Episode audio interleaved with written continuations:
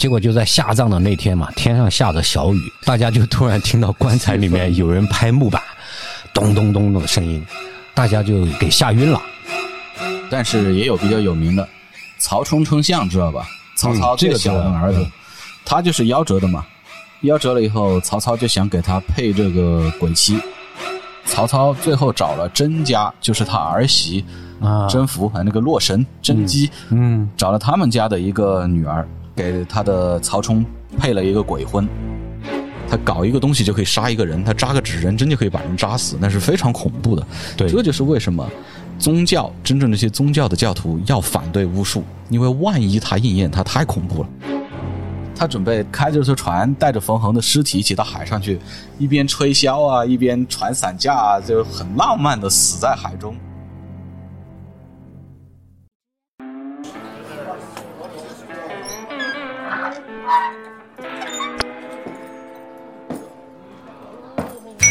大家好，我是段宇红，欢迎来到乌鸦奇谈，谈天下怪事，解来龙去脉。本节目由荔枝播客独家制作播出，欢迎收听订阅。Hello，大家好，我是段宇红，欢迎收听乌鸦奇谈。今天啊，我们请到现场的是历史公众号“文史院”的博主环大司马。他多年来呢，一直从事历史的写作和研究，对很多文化和历史话题呢，有比较独到和深入的了解。啊，他出过一本书，叫《宿命三国》，欢迎有兴趣的听众去深入阅读。今天我们请他来呢，跟我们聊一个稍微有点瘆人的话题啊，叫阴婚习俗的来龙去脉。大司马，你跟大家打个招呼呗。呃，大家好，段老师好。你对这个话题有研究吗？呃，对这个阴婚本身呢，我的研究不深，但是呢，因为我最近正在研究这个巫术和各个文明早期政治的关系啊也从这个角度来看，我能够抓到它的原理，这是我的一个情况。这个啊，阴婚呢，呃，其实也叫冥婚，呃，用大白话说呢，就是人跟鬼结婚，或者鬼跟鬼结婚，啊，听起来是挺瘆人的。但是这种习俗它还真的存在，并且到今天还有。大司马，我问你一下，假如让你娶一个鬼妻，她长得特别漂亮，有倾国倾城的美貌，你敢不敢要啊？呃，这个问题有点难回答，看情况。那你的口味还是挺重的啊啊不不不，你听我说嘛，我有道理的。呃，《聊斋志异》啊，那些古代小说，还有一些笔记小说里面，他是这样说过：有人跟狐狸结婚，对吧？跟狐妖结婚，也有跟鬼结婚的。嗯，就是说有不害人之狐，无不害人之鬼。啊就说跟狐妖结婚，你不一定有事儿，但是跟鬼结婚呢，一定会被吸阳气，会生病，啊会早逝。呃，所以肯定是有害处的。但是这个娶不娶，你说倾国倾城，这就是一个追求生命的长度还是密度的问题了。是活得很长，但是很乏味呢，还是活得短一点，但是很有趣呢？这个不同的人可能有不同的选择啊。哎，但是如果是我，假如是个仙女，我肯定愿意啊。咱们古代我看过很多神话故事，什么，呃，花仙、狐仙、田螺姑娘啊，这种我是愿意的。但是你说，哎呀，跟死人结婚这种事儿，我觉得口味还是太重了。不是仙女，你不需要选择啊。你跟她结婚，你既得了她的美貌，她又只会给你好，对吧？嗯你说这个鬼，你是要选择的，你是说有结婚的好，但是会短命，还是说追求这个长命不结的？那个有有个选择啊。我那个《笑傲江湖》里面令狐冲这个问题，他说的很好嘛，他不是得了内伤吗？平一指跟他说，从此以后不能跟人打架，不能喝酒，不能想女人，你就能够活下去。令狐冲说，那他活着有什么意思？啊，这个真是每个人的价值观不同啊。就是说到这个阴婚哈，就是说我前段时间看过一个报报道，它是上海人民检察院有一份这种官方的期刊，它叫做《检察风云》，它里面有一个叫“法治在线”的栏目。我觉得这个案件还是挺惊悚的啊，它的名字叫“阴婚利益链”。这个事儿呢，就发生在好像二零一六年，就是讲河南林州市，当时破获了一个拐卖妇女儿童的犯罪集团，然后无意中呢就揭露出这个民间配阴婚的一个利益链条。他是拐卖妇女去跟人配阴婚吗？呃，其实是这样的啊，你听我把这个故事讲完啊，大概就好像是在二零一六年七月，呃，河南林州市叫元康镇有这么一个地方啊，叫元康镇，有一个男的，他姓苗，我们就叫他苗某吧。他的外甥去世了，他就给他外甥张罗，就配一一桩阴婚。但是呢，就在快要下葬的时候，这个鬼妻就突然复活了，这个让在场的人都别吃惊不小呢。他这个是假死吗？还是说只是心脏死？好，没有你接着听啊，就是他当地呢有个习俗，就是未婚去世的男子下葬时呢，家里面喜欢给他配一个鬼妻。这位苗某呢，当时他外甥去世以后呢，他就托人到处去寻找有没有这样的就是未婚去世的女尸。然后他们村里面呢，正好有一个湖南嫁过来的呃女人，这个女人叫胡金莲。哎呦，我们湖南人，他给那个苗某说啊，他说他有一个老乡阮某，挺有点门道的。他说这个阮某告诉他呢，他们老家湖南正好刚去世一个女孩叫张香，特别适合配他的外甥。然后呢，这个苗某就说，那你就你就去帮我把这个事儿搞定呗，联络这个事儿。然后几天以后呢，这个女孩的尸体就从湖南运过来了，然后这个张香的哥哥是陪同前来的。当时苗某就给了对方三万多的彩礼，呃，结果就在下葬的那天嘛，天上下着小雨，大家就突然听到棺材里面有人拍木板，咚咚咚的声音，啊、大家就给吓晕了。打开棺材一看呢，原来这个张香她没死，就觉得特别奇怪，大家就赶紧报警嘛。警方一来，把这个女孩送到医院去鉴定，就发现张香呢，她是个聋哑人，呃，还有一点那种智力上的障碍，他根本没法配合警方搞调查。但是警方最后还是把这个案子给破了，最后就发现是这个胡金莲啊，跟这个阮某他们是一个团伙，他们干什么事儿呢？就专门诱骗精神失常或者智力有障碍的女子，拐卖去赚钱。但是一般来说呢，他也不是说专门要杀人哈，他是平时主要是把这样的女子拐卖去给人家做媳妇儿。但是呢，这一次他们接到的这个订单哈有点特殊，人家是想找一个鬼妻，然后呢，他们当时就给这个女孩就是从街上忽悠回家，然后给她呃好像吃了一些药，可能是导致昏迷的嘛，就把她运过来了。哎，这真是没有买卖就没有杀害啊！其实这个事儿吧，在就是一九四九年啊，新中国成立以后呢，呃，民间这种习俗啊，其实是这种叫陋俗吧，其实不被认可的。但是呢，在今天的现在我们这个陕西、山西、河南、甘肃这些地方的农村啊，呃，据我所知还是比较盛行，甚至在海外像呃台湾和东南亚的华人地区也很流行这个冥婚的习俗的。尤其这几年咱们这个农村富裕起来啊，呃，有了钱以后呢，这个冥婚习俗就更兴盛了。所以我觉得这冥婚的习俗看来真是历史悠久啊，而且这个相当的有生命力啊。不知道你对它的这个起源有什么研究没有？呃，是这样的，就是说这个一看呢，就可以判断它肯定是起源于巫术，就是它背后有巫术的思维。嗯嗯嗯，那像你刚才说的这些地方，比如说陕西、山西、河南、甘肃，又是农村，对，肯定巫术比较盛行。像东南亚是吧？我们知道降头啊、养小鬼啊，也是巫术很盛行的地方。嗯它跟它肯定是有关联的。它的一个核心的点是什么呢？在一万年前开始吧，至少嗯再往前不知道多久了啊。嗯大家有这么一个思维，就是死去的人，尤其是你的亲人，他的鬼魂仍然会跟你一起生活哦哦啊。这个生活呢，你要怎么办呢？他是你亲人，他不一定帮你的，嗯你要好吃好喝伺候好他。啊你伺候好了他，他可以来帮你；你不伺候好他，他要闹啊，他可能来害你。呃，这就是这么一种思路。一万年前开始，他一直传传进文明时代以后，宗教兴起以后，他仍然有这样的思路。这种思路甚至一直传到现代，嗯都还有残余。它当然越来越少，但是它一直有。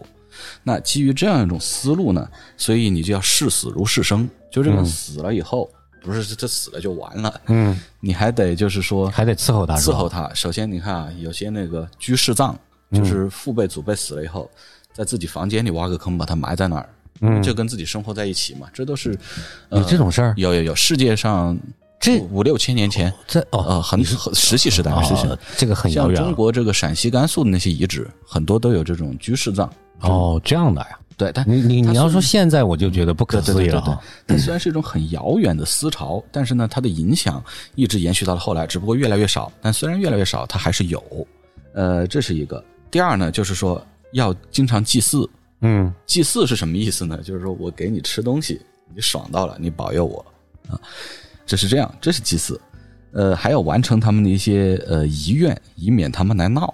嗯像古早的一些祭祀词里面，一般有这种，就是我给你吃的，你就不要来闹了，你多来帮我，类类似于这样，就跟今天那个嘴上信佛，但是其实不是很信的那种老太太，她就跑过去，哦哎，我给你上了香，你得保佑我孙子考个好名次啊，怎么怎么样，这种思维是那等于是他们觉得这个这个死去的亲人也会保佑自己，是不是？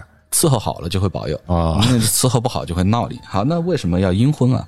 因为阴婚的对象他一般是未成年人，因为如果是一个成年人死了，他死的时候一般结了婚了，对，所以就不用再去给他阴婚了，他已经体验过了。嗯，但是这种未成年人呢，他夭折以后，他大概率没有结婚，他就夭折了，那他没有体验到这个人道，他是有怨气的。哦他，这个，而且他这个怨气，你就要去抚平他。那抚平他怎么办？给他结个婚呗。对，满足了以后，他就不闹你，呃，有可能帮你。而且还有一个就是未成年人，在古人看来，他的这个闹起来会特别的凶。有一个美国有个学者万智英，他写了一本《左道》，就甲骨文出的嘛。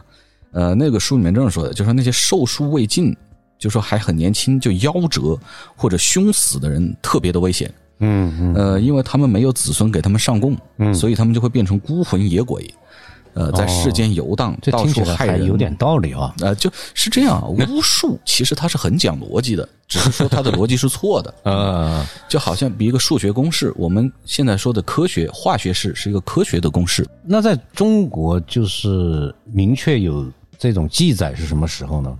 呃，这种明确有记载呢，其实我们可以反着看，就是《周礼地官》它里面说，禁迁葬者与嫁商者，就是禁止阴婚；嫁商就是把死掉的人嫁出去。啊，就是说从那个时候，因为周代就禁止了，对，因为周代禁止阴婚，所以我们可以知道当时有阴婚，哦就是反过来看，画的反面还是画。官方还是不认同这个习俗，是吧？呃，这个是这样的，就是说它跟这个理性的觉醒有关。当理性思维逐渐占据主导，巫术思维逐渐退场的时候，嗯自然就会反对阴婚。对，那也就是说，这个阴婚的起源啊，是跟巫术和迷信有关。呃，那如果不信鬼不怕鬼，呃，也就不用担心了这些了呗。呃，不信鬼不怕鬼，确实是不用担心的。但是呢，你说古人他都是信和怕的，嗯，就说我们成年人就知道，小时候我们其实也天不怕地不怕，对吧？到了成年以后，其实很多事情我们觉得自己无法掌控。当然，我们现在现代人生活在这种科学时代，我觉得我小时候挺怕的呀，我们小时候挺怕的，现在不怕。好吧，好吧，可能个人有不同。呃，他觉得很多事情无法掌控，他怀疑是不是有一个主宰的力量在跟他作对。嗯，那么我们经过科学熏陶，我们不信，对吧？对对，他们就会信啊。然后，而且尤其是这种小鬼，特别的凶恶，像我刚才说的，因为他横死，他有大量的怨念，他没有体验到人生的愉快。小鬼哦，那你说到小鬼，我突然想起，好像在泰国东南亚那边，有有有，这个用婴儿的尸体来做什么东西啊？这个原理其实是一样的。他为什么要用婴儿的尸体做呢？嗯，就是因为，呃，婴儿如果就夭折了，怨念特别的大。它好像是用来供的吧？呃，用它有两种做法，嗯一种就是供着给你，对吧？它经过一系列的巫术处理以后，嗯一个是供着给你生财，也可以拿来害人嗯啊、反正因为它的能量很大，你甭管是怨念，它是一种能量，它可以把这个能量导到向你有利的方面，也可以导到向你有害的方面。所以他那种养小鬼，他要用婴儿，他的思路是一样的。呃对这个事儿，我倒是看过一些新闻报道，说我们现在很多这种就是华人嗯娱乐圈的明星啊，喜欢花高价钱去那边买一个这种婴儿尸体做的什么小鬼嗯回来供着，说是可以保佑自己。嗯，我的一个想法呢，就是人其实是有宗教需求的，但是如果他没有正经的宗教去信呢，那很容易去信巫术。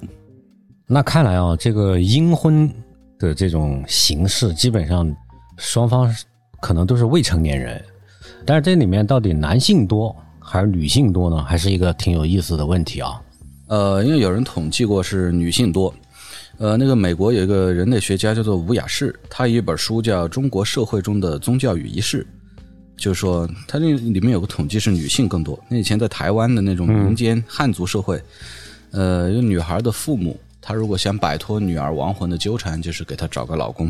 嗯，然后还有就是说，因为男人可以三妻四妾嘛，哦，所以会有可以有多个女鬼，或者说一个女鬼和一个女人一起嫁给男人的这种情况。所以总体上来说是女孩要多于男孩的。是吧？那就是说，说到台湾哦，这个现状的问题，我还是了解一些啊。就是死人和死人结婚呢，这个好理解啊，因为让他们在阴间成为夫妻嘛，有人作伴儿。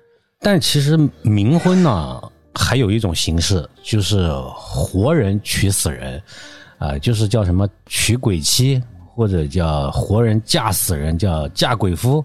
这个习俗好像在咱们那个台湾和东南亚的华人中还是挺流行的。这个其实都是有一个观念，就是把死人当活人对待，就是我刚才说到的。他就是动机大概有两种啊，就分为自愿和被动两种。自愿的呢，他一般是因为什么听了这个什么呃算命先生的话啊，说什么命中注定会重婚或者纳妾，然后就娶个什么鬼妻来充数。还有一些听算命先生说啊、什么有可能要家庭要遭灾，会有什么家庭破裂，呃，为了使这个妻子安心，呃，要娶个鬼妻来保佑啊。啊、有些男人呢，就是觉得什么去算了命，觉得什么事业不顺，呃，时运不好啊、什么家庭不和啊，儿女不听话呀，啊、也娶一个鬼妻来保护自己啊。反正这个鬼妻嘛，他又不占你们家空间是吧？又不在你家住，也不吃饭，也不花钱，又能保护全家，那何乐而不为呢？是吧？哎，那他娶鬼妻，他不要给聘礼的吗？这个是有的，就是说被动式哈，娶鬼妻最常见的就是捡到神主牌嘛，因为在台湾啊，他把娶鬼妻称作叫做娶神主，所以呢，按照民间习俗啊，家中要是有未婚亡故的女子，他们家里的人会将她的什么神主牌位装在一个红袋子里面，然后把这个袋子里面放上冥币和红包，然后把这个袋子放在路边，家里面的人就埋伏在路的两旁。啊，等待这个有缘冥币付账，等待有缘的男士来捡。只要过来一个男的啊，他捡到了这个牌位，然后家里面的人就一拥而上啊，比如他的弟弟啊，就死者的弟弟就会喊对方叫姐夫啊这样的，对方就莫名其妙的就当新郎了。啊，因为他们也有一种说法，你可能说我不愿意怎么办呢？啊？因为有些人他也相信，就是说你捡到了神主牌，你就得承担责任，否则呢这个呃女鬼她就会缠身，就是这么一个道理。啊，它这个就是说捡了，好处不知道有没有，嗯但是如果不去干，就会女鬼缠身，对，难怪要家人埋伏在旁边。不过我听说呢，就是说这个冥婚它也有买一送一的，就是还是我之前说的那本书，就是吴雅士写的那本书里面，他说到有一个人类学家叫做焦大卫，他发现呢，台湾尤其是这个中南部啊，他的这种阴婚，呃，新郎呢通常是新娘姐妹的丈夫，就说他娶了这个死去的女孩的姐姐或者妹妹，哦，他然后他同时把这个死去的也娶了。哦，买一送一，啊买一嗯送一。有些鬼妻它是随这个新娘附赠过去的，它有点像古代的那个应妾制度啊，啊，就是你娶了老婆，她的妹妹或者她的侄女跟着哦一起过来这种。但是这个呢，其实还是我刚才说的，就是把死人的灵魂当做活人看待，就是啊他死了以后，你本来按我们现代人来说，如果不相信灵魂理论，你可以不管他，对不对？对，但他觉得他死了以后，就是说他还需要一个丈夫。然后呢，如果他跟他姐姐共嫁一个丈夫，他还可以照应他姐姐，就是还是认为他的灵魂能够保佑他，嗯，就是认为他会跟你生活在一起，所以还是出于这种我刚才一再提到的这种巫术观念。还有从这个冥婚现象中啊，我也发现一个比较有趣又特别矛盾的事儿啊，就是一方面呢，在我们常人的概念里面啊，鬼是很可怕的啊，那就是唯恐避之不及。但同时呢，从历史和现状看啊，人也有不怕鬼的一面啊，人还能想办法对付鬼或者与鬼和谐相处，让鬼保佑自己。是这样啊，这个怕鬼，它和这个鬼和你生活在一起，这两个是不矛盾的。嗯，一方面呢，就是说，他认为死去的灵魂还会跟你生活在一起，并且对你生活产生影响，对。所以死去的灵魂它也还是一个人的形状啊。啊、所以他对鬼并不陌生。另外一方面呢，他害怕他伺候不好你，你来闹他，或者他害怕不是他家的鬼来闹他，呃，所以呢，就是说，一方面出土的睡虎地秦简。里面有一个日书，它里面有一就是个章节。秦，朝的那个对秦朝的竹简，竹简是呃，出土竹简睡虎湖北睡虎地，它里面的那个日书呢，提到就是说鬼是要穿衣、要吃饭、要住宿的，嗯。所以这个鬼跟人是有一定的相似度。啊。他就是你要祭祀他，你要给他地方住。呃，另外一方面呢，他也说那些鬼要是来闹你的话，你可以怎么躲他？你可以驱赶他，你还可以杀他。那这个鬼吃饭怎么吃呢？我就搞不明白。你吃饭的时候吃之前，你搞一个仪式，哦哎，就这个意思呀。对对对，鬼就跟你一起吃了。包括你看，像贵族吃饭，他要奏乐嘛，嗯那个乐声也是可以吸引鬼魂过来的，还有食物的香气。嗯，但是这个日书它比较极端一点啊，它还提到了杀鬼的方式，就是你用什么 什么木头去打它，可以把它打死。嗯但是这个其实是很可怕的，因为我们知道鬼的另一面就是神，鬼只是一个比较低端的神而已。是吧？所以秦国的日书是在教你杀神，有些鬼是祖宗，他教你杀祖宗。哦所以这个秦国他是秦国人，他天不怕地不怕，他没有信仰，所以他很可怕。怪不得能统一六国。啊，那那这非常那个社会非常可怕的，有这一面。嗯所以鬼跟人的距离其实并没有想象中那么的大。这个好像啊，从古到今啊，我感觉都是娶鬼妻的情况比较多。那就你了解的古代历史中啊，他有没有这种找男鬼为伴，或者就是说嫁鬼夫的这种案例呢？这方面我倒是现在看的不多。有比较少，但是也有比较有名的，曹冲称象知道吧？曹操嗯这个最小的儿子，嗯他就是夭折的嘛。夭折了以后，曹操就想给他配这个鬼妻。啊一开始呢，他想找丙原的女儿。丙原是个什么人呢？丙原是一个儒学名士，嗯，而且是很大的名士。他是跟管宁和华歆齐名的，三个人叫龙头、龙身、龙尾，三个人合起来叫一条龙。嗯嗯这个丙原说不行，因为他儒家，就是说他反对这种巫术。嗯、他说嫁商非礼也，就是说我把一个鬼嫁出去，这是不符合礼法，所以他拒绝了。拒绝了以后呢，曹操最后找了甄家，就是他儿媳嗯啊，甄宓和那个洛神甄姬，嗯找了他们家的一个女儿，给他的曹冲配了一个鬼婚。嗯嗯。完了以后呢，曹操的孙子曹睿，就是魏明帝曹睿，曹丕的儿子，他也为他夭折的女儿，就是一个公主，他也找了甄妃的一个孙子甄嬛，嗯合葬，但这是女的了。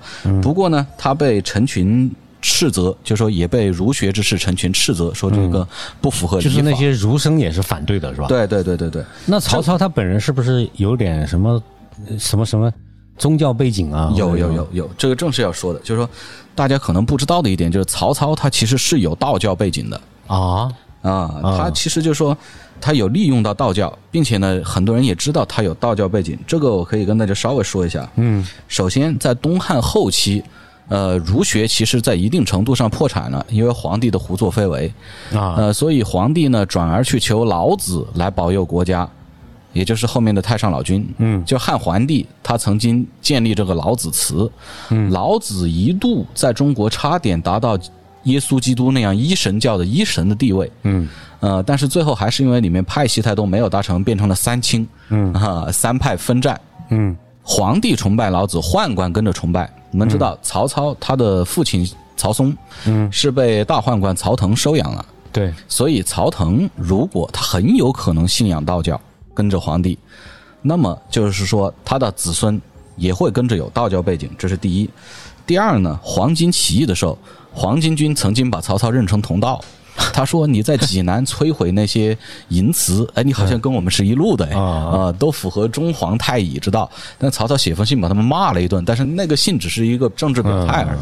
那嗯，这个就有点纳闷儿哈，这个难道道教它也有这种思维吗？也有巫术思维？是这样，这个时候道教还不能够叫道教，这时候只能够叫原始道教。所谓的道教实际上怎么回事呢？道教就是在漫长的这个历史演变中，把古代的巫术以一种理论把它集合起来。嗯这个集合呢，在东汉末年，呃，就是说初步完成了，出现了太平道和天师道。太平道就是张角造反，天师道就是五斗米道张鲁。嗯它最终完成是在东晋南朝，就是在吸收了佛教的组织形式以后，形成了一个非常完备的宗教。所以在东汉后期，我们还叫原始道教，就是说它还是有一些巫术的影响。它就是巫术的大集合，把巫术用一种理论集合起来。然后你们看曹操收编道教势力的时候，他是很轻松的，青州军黄金三十万就投降他了。嗯，然后他后来攻下汉中，他招降张鲁，刘备也照相张鲁啊。张鲁说宁为魏公奴，就是宁愿给曹操当奴隶，不做刘备座上客。就是因为张鲁本人也有对，张鲁道教背景，对对，张鲁他就是天师道的天师嘛。嗯嗯嗯，因为肯定是曹操有道教背景，所以黄巾军和张鲁才认曹操，嗯才愿意投靠他。然后曹操写那些诗，什么龟虽寿啊，那些里面都体现出他有用方术去求长生的思想。嗯嗯呃，所以说呢，曹操他是有道教背景，所以他会愿意去搞这个阴婚。嗯，而那些儒学之士，就是说他不愿意搞，他会批评他。嗯曹操不管他，他儿子他孙子曹睿也搞，他们家搞这种东西是会被儒家批评的。那么就是说啊，在中国古代啊，看来这个儒家是反对巫术的，也是反对冥婚的啊。可是，在中国古代巫术衰落以后，这个习俗就是阴婚的习俗，它并没有跟着被禁止呃以及衰落。呃，这个问题我觉得值得探讨。你这方面有什么看法没有？啊、是这样的，就是说禁止阴婚呢，是从周朝就开始禁止了。嗯，他禁止他说的是禁迁葬者与嫁商者，嫁商就是但那个时候没有儒家呀。那时候是儒家的远源，说周公治理作乐 他实际上他的那个根基不是儒家，而是理性。嗯，就是说，当理性觉醒以后，巫术思维往后退了之后，嗯自然大家就不赞同巫术，不赞同阴婚了。理性崛起以后，会形成一个东西，就是宗教，就是真正意义上的宗教的产生。嗯，这种宗教呢，我们又叫做道德宗教，或者叫做历史宗教。嗯它是跟原始的那种巫教是不一样的，就包括大家熟悉的呃儒教、道教、伊斯兰教、基督教、犹太教、呃索罗亚斯德教、摩尼摩尼教，都是这种道德宗教。它虽然还是宗教，但有比较理性的一面。这些宗教都是禁止巫术、禁止类似于阴婚这样的东西的。呃，然后呢，理性为什么会觉醒呢？就是说理性觉醒，要不就是因为战争，因为打仗，我是来不得那个仪式的，因为我搞仪式我就输了，对不对？对，我要去想尽一切办法，战争中获胜，他就会想一些切近现实的办法，这就叫工具理性。再一个就是匮乏，就是说我没有钱，我搞不了仪式，慢慢的我也会觉醒。我们看当年商朝啊，他每每天的祭祀杀那么多牛，用掉那么多谷物量的酒，嗯那当时在边陲部落的周人，他没有这个财力啊，嗯他根本就没那么多钱，所以他根本搞不了什么仪式。他既然搞不了什么仪式，他的宗教信仰就不会强化。他一不强化，他慢慢理性就崛起了。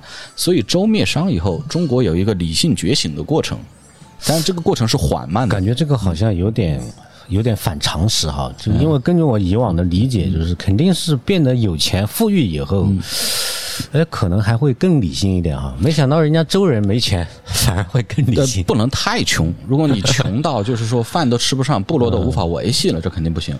你比如说那种部落能够维系，但是没有太富裕的东西来搞巫术，这样就是说会慢慢的，你是会觉醒的，有些匮乏。那么就是说，看起来我们从周朝就开始禁，但是后世这个习俗一直从来没有中断，嗯，所以看起来还是进的并不成功，是吧？，对，是这样，就是说周朝的很多统治思路。很多那个思想后面被儒教吸收了，就是说，我们可以说周朝和儒家是一个连贯的体系，虽然说中间还是有一些区别。嗯这个我们就统称儒家吧。嗯啊、儒家是一直想进巫术，并且呢，他一直在不断的取得成效。对，但是我们知道中国这么大，而且中国也是慢慢的从黄河流域扩张到长江流域、珠江流域、对对塞北、东北、西北这些地方。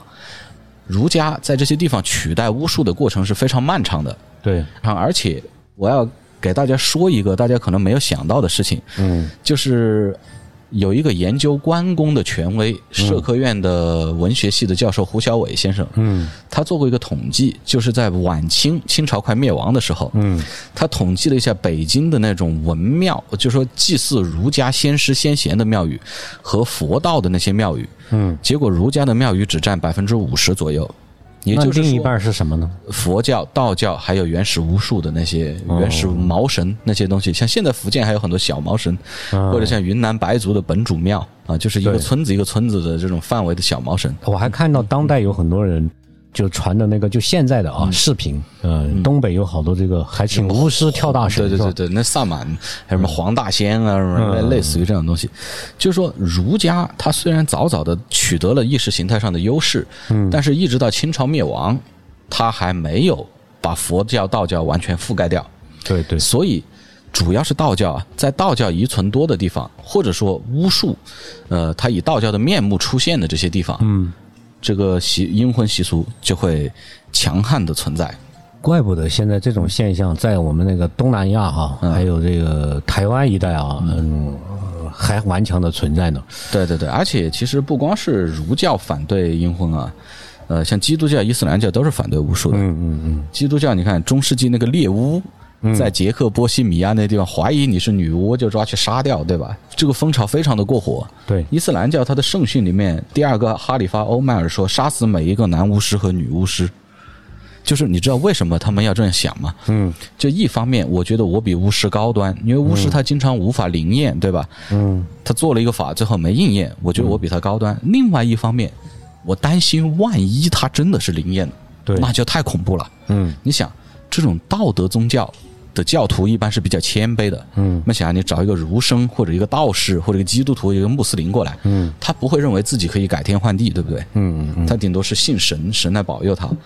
那巫师他是号称自己可以改变宇宙法则的，嗯。如果他不能改变变罢，如果他是吹牛的变罢，万一他真的能够改变，他搞一个东西就可以杀一个人，他扎个纸人真就可以把人扎死，那是非常恐怖的。对。这就是为什么宗教真正这些宗教的教徒要反对巫术，因为万一他应验，他太恐怖了。嗯嗯。那么到了清朝灭亡以后，到民国哈，我觉得应该来说是很多先进的思想文化都进来了哈。嗯但是没想到，好像也没有把这个习俗给禁止。对，因为民国的先进文化这些东西啊，其实跟现在世界一样的，嗯，它只存在于大城市，嗯省会、县城就比较少了，嗯乡镇更加不用说了。民国时候还有各种各样的阴婚名目呢，有很多。呃，我统计了一下，那个河北定县，它它这名字不同，其实都是结阴婚。嗯像河北定县叫做结阴亲，河北沧县叫做取干骨，嗯浙江定海呢叫做阴配，嗯呃，广东翁源叫做讨鬼妻，广东隆安叫做鬼婚，北京叫做大古诗，就是还很多地方看来在大江南北都还很普遍。啊，对对对对对，那现在我们来总结一下啊，总体上看呢，这个阴婚啊，绝对是一种陋习，但是事物都是两方面的啊。这种显而易见的陋习呢，在历史上呢，嗯，难道它还有什么积极的作用吗？因为我刚才听你说，好像巫术好像似乎它也有一些社会功能在里面，是吧？啊，是这样的，就是说，呃，历史上的一个现象呢，我建议还是要用历史的眼光去看，嗯，不能纯由现代人的眼光去看，也要理解当时的一些东西。对，呃，阴婚在现代看来绝对是一个陋习无疑，对吧？而且还会滋生违法犯罪，这个肯定是要取缔，没有问题。但是我想说的呢，是它背后的这种巫术思维，并不是一无是处的。嗯人类的很多善念其实是来自于巫术的思维，比如说对天的向往，嗯是善的根源。我们知道，基督教说，呃，那个耶和华按照他自己的样子创造了人类，嗯因为他是神，所以人也就有神的一部分性质，所以高于动物。我们的儒家说，以天道塑人道，因为天是至善的，所以人性本善。嗯嗯所以说，我们很多善良的这个根源，都是来自于巫术中间对天、对太阳、对这种神灵的向往。嗯啊，但是那个说大了了，就是说我们回过头来说到阴婚啊，嗯，呃，其实有很多很美丽的故事跟阴婚有关啊。是吗？你比如说《梁祝》，就梁山伯因为祝英台要嫁给马文才，他死了以后，祝英台跳到他坟墓里面去，两人变成了两只蝴蝶哦，啊、这就是魂魄死了以后魂魄我都在一起没想到这也算阴婚吗？啊，他孔雀东南飞啊，嗯刘兰芝是吧？死了以后自挂东南枝，呃，焦仲卿起身赴清池，嗯也是大家一起死掉，死后在一起嘛。杜丽娘，《牡丹亭》的杜丽娘，嗯牡丹亭》的唱词很美啊，昆曲大家应该都听过。杜丽娘她因为思念那个书生柳梦梅，她在梦中见到他，她思念他，她死掉了。嗯死掉了以后，完了柳梦梅，最后又把她弄活了，嗯两个人在一起了。那这个还是毕竟是跟活人在一起嘛。呃，他死过啊，死过你把他弄活，对吧？呃，这是相似的是白雪公主，白白雪公主好像也是活过来的嘛。对她死了嘛，她当时是死了嘛，哦你这个王子是在亲一个死人嘛，哦，然后给他亲活了而已，对不对？呃，还有《聊斋志异》里面很多人鬼恋啊，最著名的《倩女幽魂》啊，那个哦养倩女桑幽魂楼是吧？哦对对这个大家很熟悉的，呃，很凄美的《倩女幽魂》为什么那么经典？就因为这个故事非常的凄美，从阴阴阳永隔又能够怎么样？就是说两边又能够怎么样在一起？嗯，这些呢，归纳起来其实是一个神话母题。嗯，就是说那些人类学、神话学的学者，把很多千奇百怪的神话归纳成了几十个母题，嗯就是都是这一种类型中间的变化。像这种人鬼恋，就是基于阴婚的一个母题。人鬼恋。那那我发现在在西方啊，就是美国好莱坞大片里啊，好像也有。按照你的说法，也可以沾上边呃比如呢像那个人鬼情未了，听说过这个电影吗？哎，哎听说过。他倒也不是说阴婚哈，是说就是死了的两夫妻有一方死掉了，然后还在关注着他的生活，保护着他，是吧？对对，这这就是我刚才说的嘛。那个姐妹，一个死了的姐姐和一个活着妹妹一起嫁给一个老公，然后那个死了的可以保佑着活着的。但是我就不知道，像因为在现在美国很流行的这个吸血鬼题材，嗯，你不知道有没有看过那个电视剧跟吸血鬼谈恋爱的，呃，没没叫《暮光之城》啊，吧？暮光之城啊，这是个言情剧对吧？那吸血鬼他毕竟也是鬼啊，好像是死人吧？吸血鬼应该算是死人。它里面跟那个吸血鬼谈恋爱，谈的也特别的凄美哈。对对对，我记得台湾以前拍过电视剧《我和僵尸有个约会》嘛，好像也一度也哦，对，还有一部美国动画片叫什么《僵尸新娘》，哦，没看过没看过。呃，，听说过没有？呃也没听说过僵尸新娘是动画片，可以看看啊。这个倒是特别像这个呃这个阴婚，符合这个定义和对，标准。就就这个母题，人鬼恋的这个母题，对，这母题呢，一般它的表述就是说，首先是女鬼，一般死前是一个妙龄少女，又比较漂亮，嗯。她一般是意外死掉的，嗯。就是意外死掉以后，或者说暂时死掉了，嗯。将来还可以复活。因为她意外死掉呢，所以她就是说对男性比较有向往，她在遇到男性的时候，他比较主动，嗯这么一个人鬼恋的主题。然后像这种啊，就是说我们刚才说阴魂还有一种情况，就是没有那么多的宗教意蕴了，但是跟这个会沾点边，嗯，就是有这种纪念意义。比如说那个 Beyond，就黄家驹那个乐队吧，大家应该都知道，他那个鼓手叶世荣嘛，呃，叶世荣的那个女友许韵山，就是说突然去世了，嗯嗯，然后叶世荣在他葬礼上就给他戴上结婚戒指，这其实就是说是表示一种这个对爱情的忠诚，在宗教意蕴对对，这种好像他也没有什么迷信的色彩，对对对对。纯粹就是为了对死去的爱人的表达爱意。那你要这么讲，我还突然想起来，还有一桩，嗯，可能也能沾上边儿，就是那个金庸武侠小说《射雕英雄传》里面，黄药师记得对对，冯恒，黄药师他的他的妻子不是去世了嘛？但是他一直没有把他给对对对下葬好做。成木乃伊放在 也不能叫木乃伊吧，我觉得，我好像据说保存的还挺好的，哎对对对因为黄药师有很多奇术嘛，嗯他把那个他妻子的尸体保存的特别好，然后经常去看看望他，跟他说话，他是准备跟他一起死。